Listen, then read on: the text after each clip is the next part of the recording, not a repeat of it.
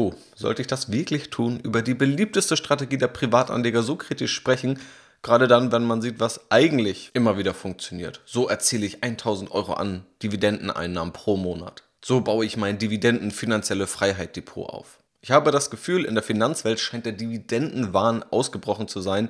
Immer mehr Anleger wollen Dividendenaktien, also möglichst hohe Ausschüttungen und manchmal dann auch möglichst regelmäßige Ausschüttungen, wo dann das einzige Kriterium nicht nur die Dividendenrendite ist, sondern dass man eine Aktie sucht, die in einem bestimmten Monat oder einem bestimmten Quartal ausschüttet. Dabei ist ziemlich erstaunlich, mit welchen Irrglauben dort investiert wird, sowohl an der Logik der Finanzmärkte als auch an den empirischen Daten vorbei. Und darauf möchte ich hier mal eingehen, positive Aspekte der Strategie hervorheben, aber auch mal ganz klar auf die negativen hinweisen. Also viel Spaß!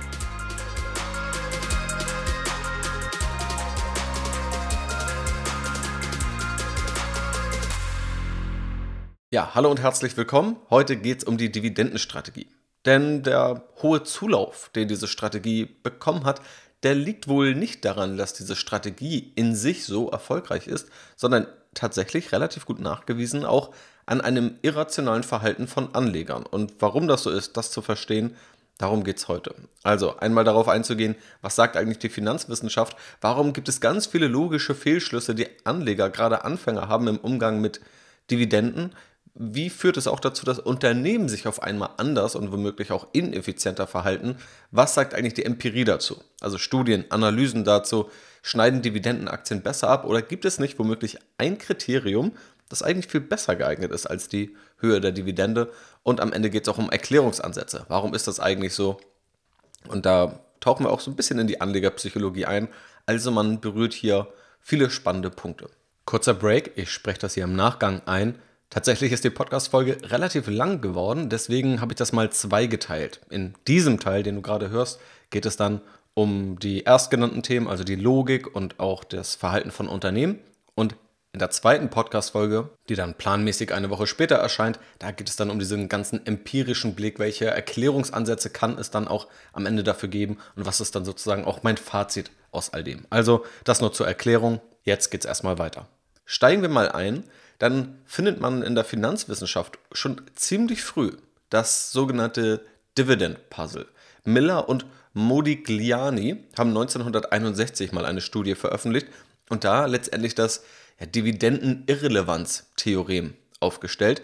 Und dann gibt es auch ein Paper von Fisher Black aus dem Jahr 1976. Der Titel ist The Dividend Puzzle und da schreiben sie, je genauer wir hinschauen auf das Dividendenbild, desto mehr sieht es danach aus, als wäre es ein Puzzle mit Teilen, die einfach nicht zusammenpassen. Sie können es sich also, anders gesagt, nicht erklären, warum der Finanzmarkt bestimmte Dinge tut, die so logisch nicht zu begründen sind. Und neuere Studien referenzieren immer wieder darauf und sagen, das Dividendenpuzzle, das damals aufgestellt wurde vor 40, 50 Jahren, das bleibt bis heute ungelöst. Und wenn wir da drauf schauen, dann sehen wir unterschiedliche fundamentale Gründe. Der erste Grund ist der sogenannte Dividend Disconnect, sogenannt deshalb, weil es eine Studie gibt aus dem Jahr 2019, die genau untersucht hat, wie eigentlich Privatanleger mit Dividenden umgehen und Dividenden beurteilen. Und dort konnten sie feststellen, dass Privatanleger die Dividende viel eher auch als sicheres oder als geschenktes Geld auch viel mehr betrachten. Und das ist gefährlich, weil es einfach falsch ist. Nehmen wir an, wir haben zwei identische Unternehmen und wir splitten diese auf. Aber beide Unternehmen machen wirklich genau das Gleiche. Das eine Unternehmen entscheidet sich, eine Dividende auszuzahlen, das andere Unternehmen behält das Geld auf dem Konto.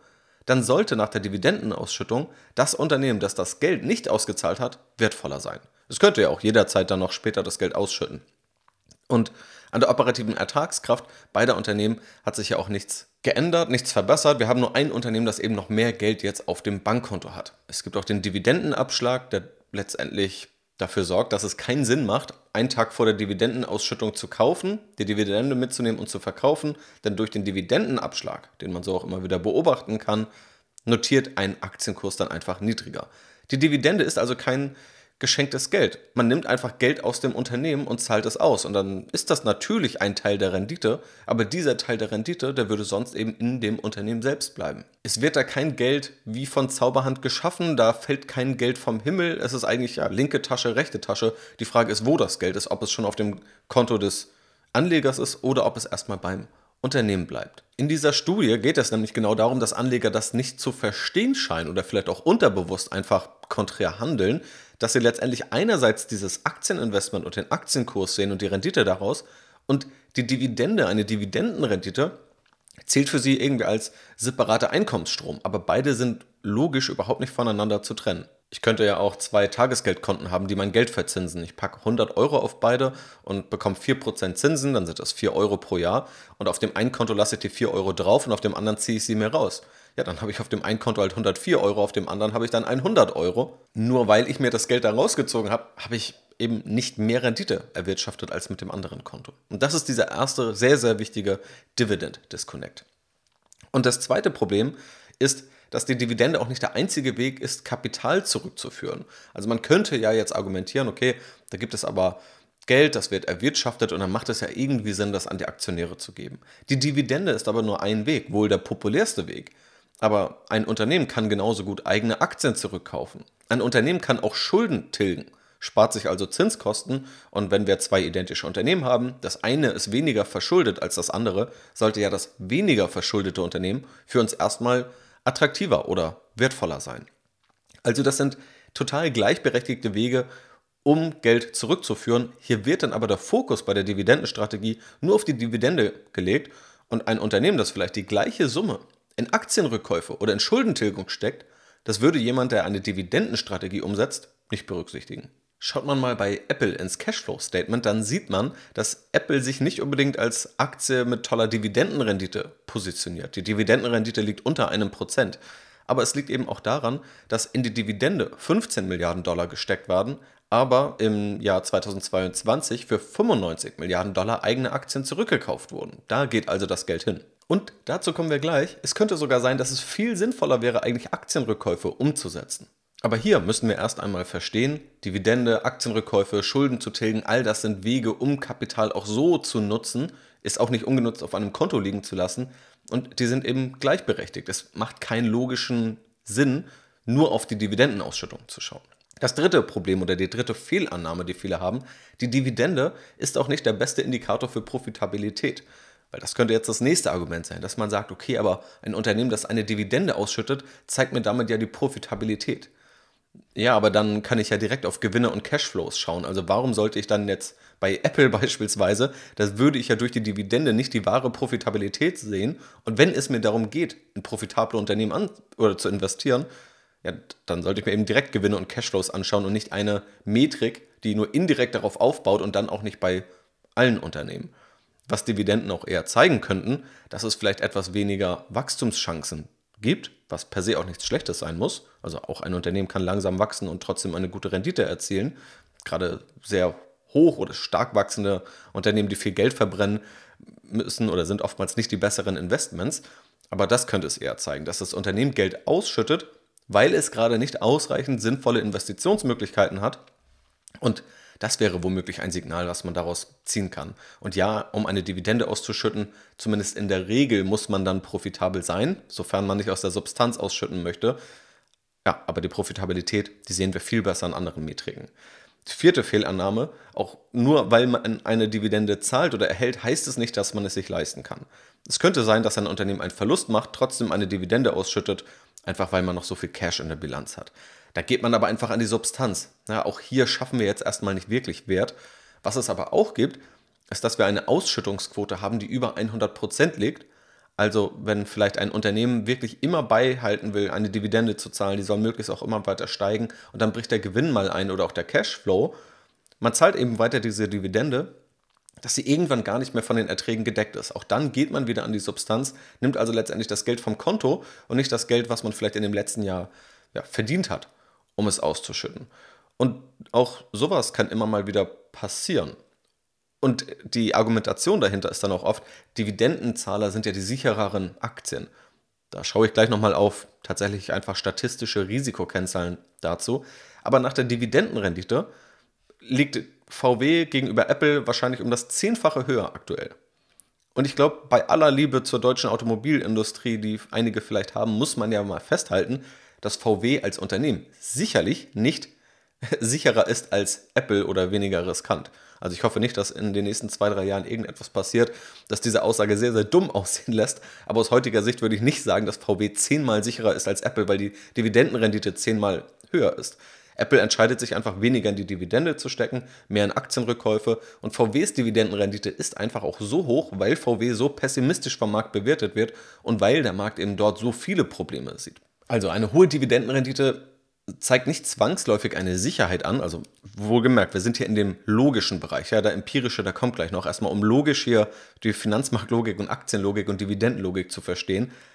Nur weil man eine Dividende auszahlt, heißt es nicht, dass das Unternehmen sicherer ist als eins, das es nicht macht oder weniger auszahlt. Und es gibt auch Ausschüttungsquoten, die einfach zu hoch sind, wo man an die Substanz geht. Und ja, das hat dann eigentlich auch nichts damit zu tun. Also im Worst Case könnte es sein, dass ein Unternehmen Schulden aufnimmt, nur um dann eine Dividende auszuschütten. Ähm, ja, dann verschlechtert sich ein Unternehmen eigentlich nur, weil dann Zinskosten noch on top kommen. Und der nächste Punkt, zwei Punkte gibt es noch, und den ersten dieser beiden Punkte habe ich vorhin schon angeteasert. Und da geht es um die Frage, ob ein Unternehmen eigentlich Dividenden zahlen sollte an die Aktionäre oder ob es Aktienrückkäufe durchführen sollte. Und hier ist ein wichtiges Verständnis, weil auch jetzt könnten ja Leute sagen, aber wenn ich, sage ich mal, diese Vision des passiven Einkommens habe, dann brauche ich ja Dividenden. Das sind eben die Ausschüttungen, davon will ich vielleicht irgendwann meinen Lebensunterhalt bestreiten. Und das funktioniert so auch prinzipiell. Ich könnte allerdings auch genauso gut einfach Aktien- oder ETF-Anteile verkaufen und das gleiche dadurch erreichen. Und da gibt es einige Unterschiede, aber die muss man mal alle hier zusammenbekommen, weil manchmal dann nur so, so Cherry-Picking betrieben wird. Dann wird nur ein Nachteil genannt und damit diese ganze Frage geklärt. Das ist nicht so. Damit sehen wir aber auch erstmal, wenn ein Unternehmen keine Dividende auszahlt, sondern eigene Aktien zurückkauft, dann sehen wir eben einen gestiegenen Kurs. Und dann könnten wir selber entscheiden, dass wir Aktien verkaufen verkaufen also zu einem höheren Kurs, als wenn letztendlich eine Dividende ausgeschüttet worden wäre. Und wenn wir mal die steuerliche Betrachtung und Transaktionskosten unberücksichtigt lassen, sollten wir erstmal erwarten, dass beides zum gleichen Ergebnis führt. Wir haben allerdings durch diesen Verkauf, also wenn wir selber verkaufen, haben wir ja viel mehr Steuerungsmöglichkeiten. Wir sind dann nicht darauf angewiesen, ob das Unternehmen die Dividende erhöht oder sie senkt, ob wir dann eine Dividendenrendite von anderthalb Prozent oder drei Prozent oder fünf Prozent haben, sondern wir könnten schauen, wie viel wollen wir dann verkaufen? Wollen wir anderthalb, drei oder fünf Prozent verkaufen und das damit umsetzen? Also die Dividende ist ja quasi vollständig fremdbestimmt vom Unternehmen selbst. Dadurch, dass man selbst verkauft, hat man viel mehr Kontrolle eigentlich darüber, wie man irgendwann oder in welcher Höhe man ein passives Einkommen, ich setze das mal hier in Anführungszeichen, ähm, wie man das erzielen kann. Und tendenziell hat man damit auch den Steuerstundungseffekt auf seiner Seite, weil das Geld dann eben auch noch länger im Unternehmen arbeiten kann, wenn man eigentlich zu viel Dividende hätte und jetzt gar nicht so viel entnehmen möchte. Also dann profitiert man einfach davon, dass das Geld investiert bleibt und man es wirklich erst dann rausnimmt, wenn man es auch wirklich braucht. Und diese Steuerung hat man eigentlich nur, wenn man die Verkäufe eben selber durchführt. Nun gibt es noch einen wesentlichen Punkt, der ebenfalls eigentlich für Aktienrückkäufe spricht und das auch schon historisch. Auch 1980 gab es eine Untersuchung von ja, Marshall Bloom, heißt er wahrscheinlich, Blume geschrieben, Stock Returns and Dividend Yields, Some More Evidence. Und da hat er auch Anleger befragt, empirische Daten ausgewertet und hält am Ende fest, dass dieses Muster in den Antworten inkonsistent damit ist, was eigentlich steuerlich optimal wäre für Privatanleger. Also dass Privatanleger mit ihren Präferenzen eigentlich dagegen handeln, was für sie ja einfach finanziell optimal wäre. Denn Dividenden, und das hat sich natürlich auch historisch gewandelt, das variiert auch von Land zu Land. Viele Studien sind in den USA entstanden. Und früher gab es auch noch höhere Steuern auf Dividenden. Ich habe das auch mal in meiner Podcast-Folge zum Buch Misbehaving dargelegt. Auch da ging es genau um diese Irrationalität. Dass letztendlich Dividendenausschüttungen ja sofort besteuert werden. Würde ein Unternehmen eigene Aktien zurückkaufen, dann muss ich da diesen Gewinn noch nicht versteuern. Ich sehe erstmal nur einen steigenden Kurs und dadurch habe ich viel länger diesen Steuerstundungseffekt. Also je später ich Steuern zahle, desto besser ist es für mich, desto niedriger ist das, was ich insgesamt an Steuern zahle, effektiv. Und genau das erreicht man eben durch Aktienrückkäufe. Das heißt, es wäre eigentlich optimal und das war vor 30, 40 Jahren noch stärker ausgeprägt, eben wegen der steuerlichen Gestaltung in den USA, dass man fordert, dass die Unternehmen Aktienrückkäufe durchführen und man selber dann verkauft, wenn man es dann machen möchte. Genau das war aber nicht der Fall. Die Anleger haben trotzdem letztendlich so Dividenden gefordert und immer ganz klar gesagt, und das haben sie vor 50 Jahren gemacht und das sagen sie noch heute, das erlebe ich ja selber ganz viel.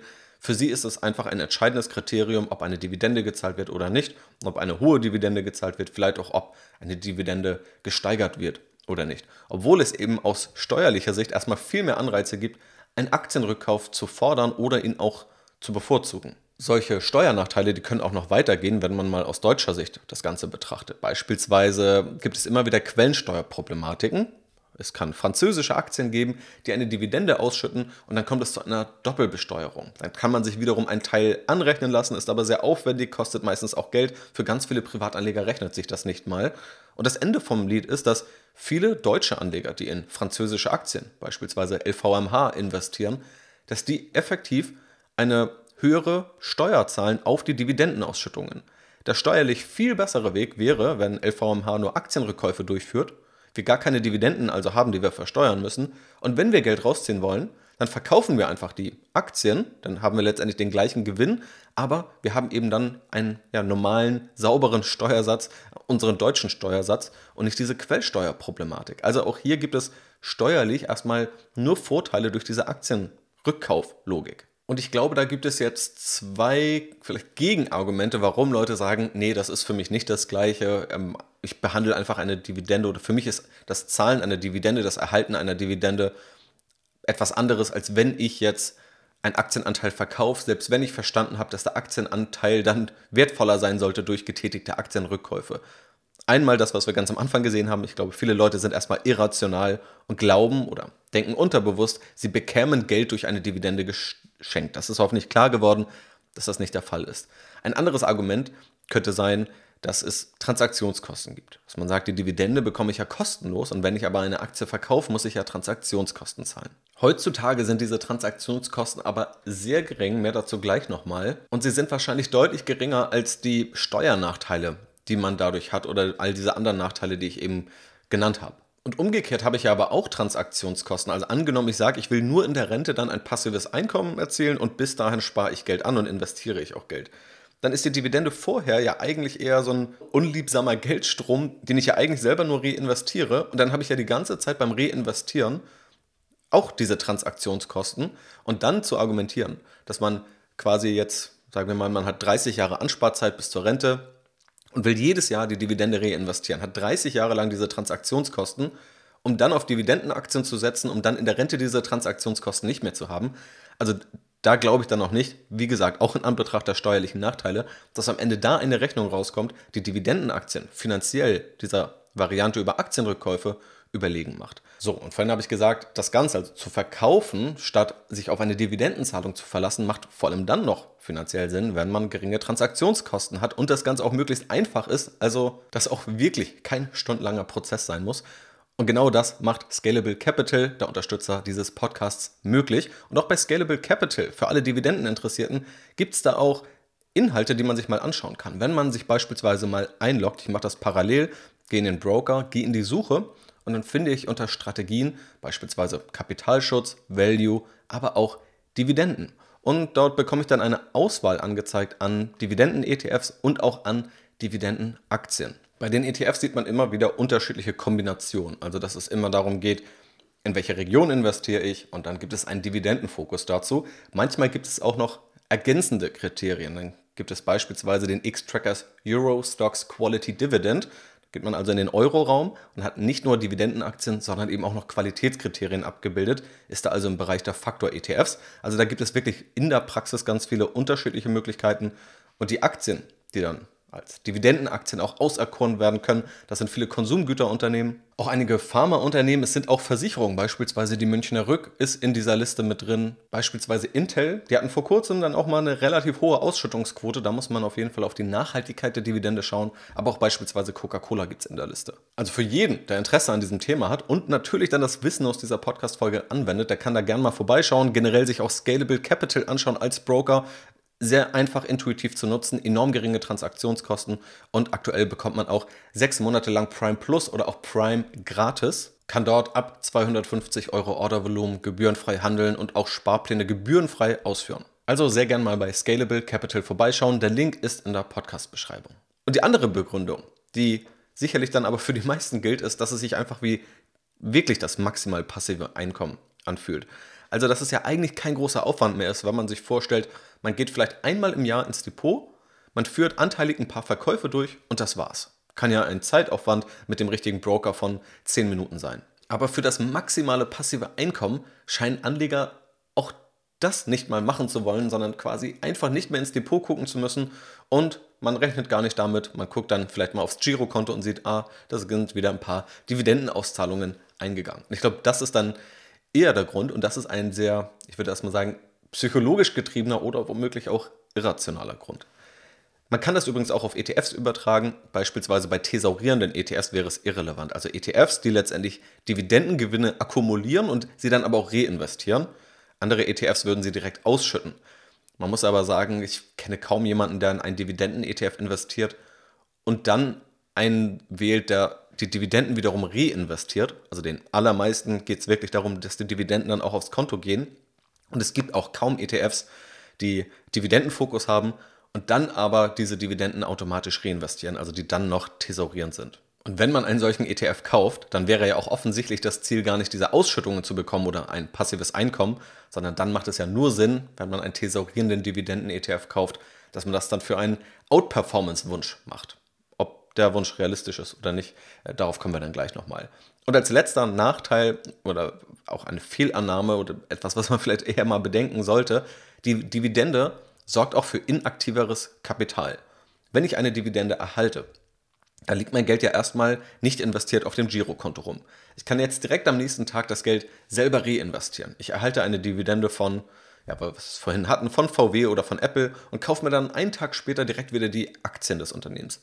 Das machen ja die allerwenigsten. Meistens liegt es dann ein paar Wochen, ein paar Monate rum, vielleicht ja auch mal ein Jahr oder zwei Jahre, oder man reinvestiert es gar nicht. Also auch das wurde übrigens festgestellt in dieser Studie Dividend Disconnect aus 2019, dass Anleger die Dividenden kaum reinvestieren.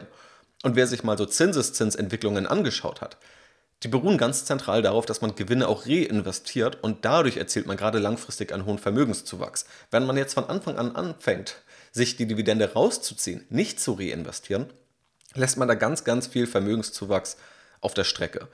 Und man hat eben allein dadurch einen kleinen Nachteil, weil es immer einen Zeitraum gibt, wo man dann ja weniger investiert ist, wo das Geld dann in jedem Fall erstmal auf dem Konto rumliegt und am Ende geht es auch ganz viel darum, einfach das Geld wirklich investiert zu lassen und dass es dann nicht immer wieder monatelang auf dem Konto rumliegt. Das ist in Einzelfällen kein Drama. Da will ich ja auch niemanden wild machen oder irgendwie, dass da irgendjemand in Panik verfallen sollte. Es macht einfach Sinn, das Geld auch zu reinvestieren aus einer reinen Geldanlagesicht und das auch möglichst schnell zu machen. Und das ist einfach ein Umstand, den man gerade dann hat, wenn man in Dividendenaktien oder eben auf eine Dividendenstrategie setzt. Wenn man wiederum einen tesorierenden ETF hat als Beispiel, der investiert halt sofort wieder und das ist in dem Sinne ein ganz schöner Vorteil. Und das sind so erstmal diese ganzen logischen Punkte, die man einmal verstehen muss und dann versteht man auch, dass tatsächlich es gar nicht so viele rationale Argumente gibt oder ganz viele, die man immer so hört, dass die ziemlich dünn sind, warum eigentlich eine Dividende so im Fokus stehen muss und wohlgemerkt, wir reden hier über eine der beliebtesten, vielleicht sogar die beliebteste Strategie bei Privatanlegern. Es ist ja nicht so, dass es eine Nischenstrategie ist, sondern eine, die wirklich massives Interesse auf sich zieht. Und gerade wenn viele Anfänger darauf schauen, dann ist es, glaube ich, sehr, sehr wichtig, das auch ja, nochmal zu erklären. Und keine Sorge, ja, hier werden auch noch ein paar positive Aspekte kommen, die man einfach nur richtig verstehen muss. Das war sozusagen auch die Logik, mit der viele Privatanleger drauf schauen.